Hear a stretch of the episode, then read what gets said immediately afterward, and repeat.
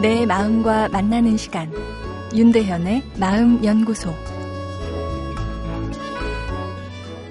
안녕하세요. 화요일 윤대현의 마음 연구소입니다.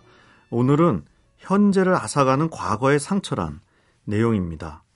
어느 날 60대 후반의 여성분이 남편과 딸과 함께 제 진료실에 오셨습니다. 그리고 앉자마자 속상한 과거사를 마치 어제 일처럼 쉴 새 없이 30분 가까이 이야기하셨죠. 아, 가족들이 다른 환자도 보셔야 하니 다음에 와요라 하는데도 이미 하신 이야기를 새 이야기처럼 또 하십니다. 제가 언제 이 일을 겪으신 건가요? 이렇게 묻자 가족들이 대답했습니다. 40년도 넘은 이야기입니다. 과거의 상처, 즉 트라우마에 갇혀버리면 몸은 현재에 있는데 내 마음은 과거의 괴로운 기억에서 빠져나오질 못합니다. 추억을 먹고 사는 것이 아니라 과거가 내 현재를 먹어치워 버립니다. 마음의 고통을 느끼시는 분들 중에 상당수는 이 타임머신이 고장나서 과거로 가버린 후 현재로 못 돌아오시는 분들입니다.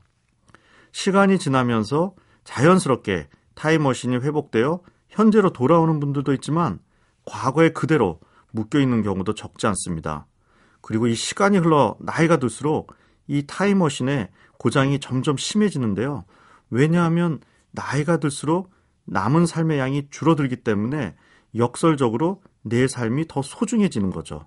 그러다 보니 그 소중한 인생을 망친 과거에 더 빠져버리는 서글픈 일이 일어나 버립니다.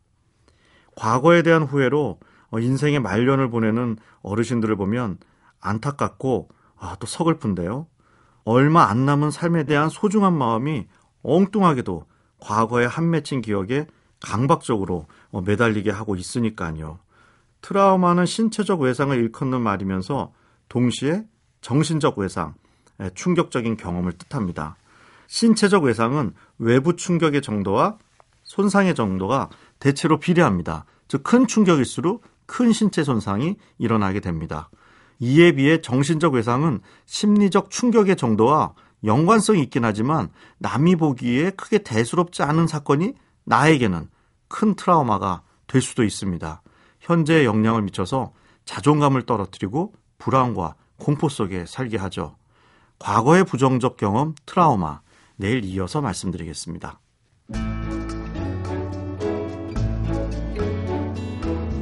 윤대현의 마음연구소.